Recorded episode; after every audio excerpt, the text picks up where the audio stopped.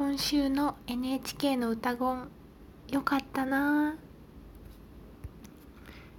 はい、エヌエイチケー の歌コントは毎週火曜日はちじからやっている 歌, 歌の番組です。毎回毎回いろんな歌手の方が参加していて、それもジャンルももう幅広くて、年代も幅広くて、もう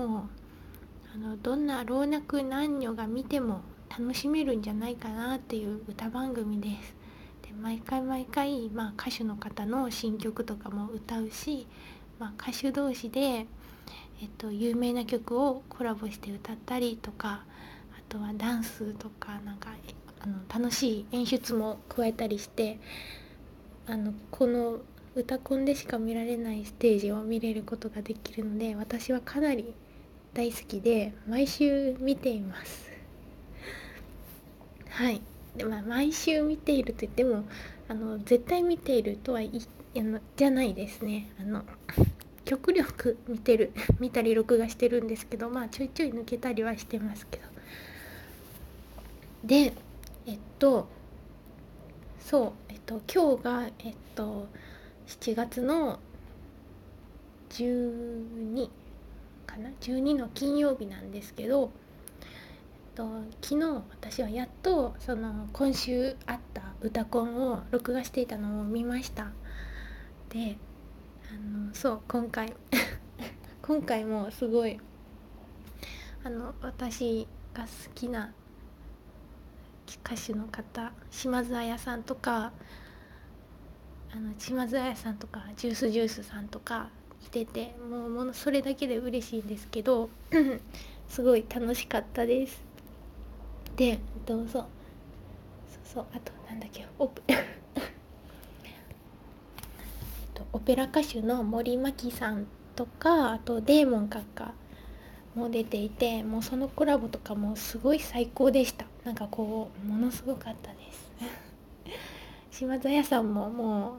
う、もう安定のものすごさで素晴らしかったです。ああ、あんな風に歌ってみたいなはいでまあそれはまあそうえっとまあ嬉しかった。でもっともっと嬉しいことがあって、それはハロープロジェクト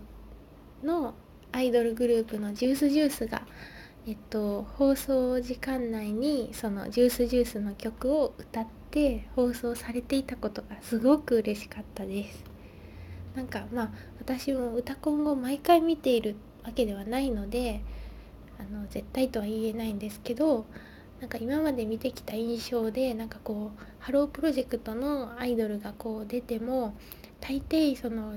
その子たちのグループの曲をは歌わさせてもらえないというか、放送時間内には歌わずになんか放送されないことが多くて、大抵あの他の方のほんと後ろで踊って盛り上げる役とか、あとは有名な曲をカバーして歌うみたいな、そういうそういうのが多いなっていう、まあ、私の印象だったんですけど今まで。えっと今回はそのジュースジュースはえっとなんだっけなちょっと長くて間違えてるかもしれないけど一人で生きられるってそれってね褒めているのっていう曲、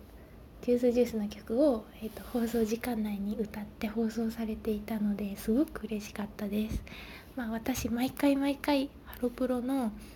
グループが歌コンに出るっていう風に予告されている時はあの今回は今回こそは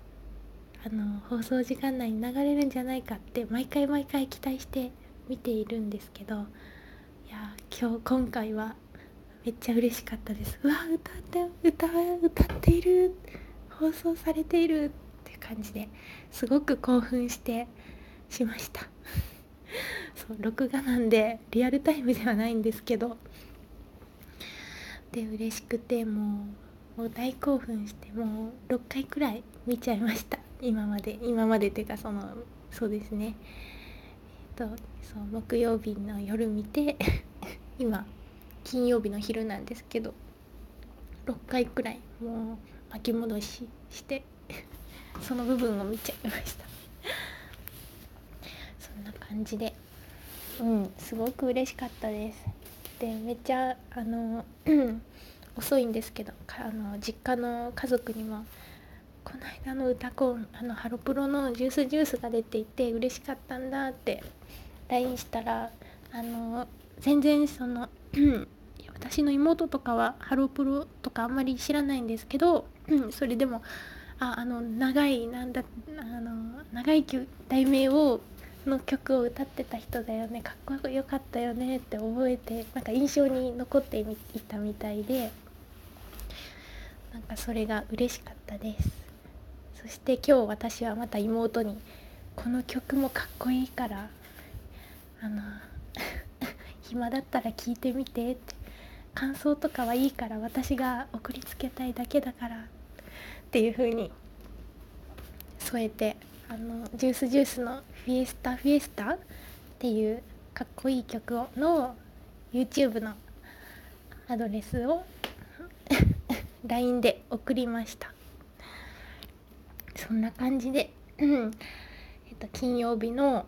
このラジオトークはこの歌コンにしようと思って、えっと、今撮っているところです。とても嬉しかったです。はい。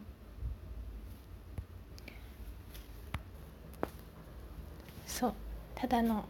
そう、ただの、あの、ファン、あの、ファンって言っていいのかわかんないんですけど、ハロプロ好きの感想でした。それを話したくて撮りました。それではバイバイ。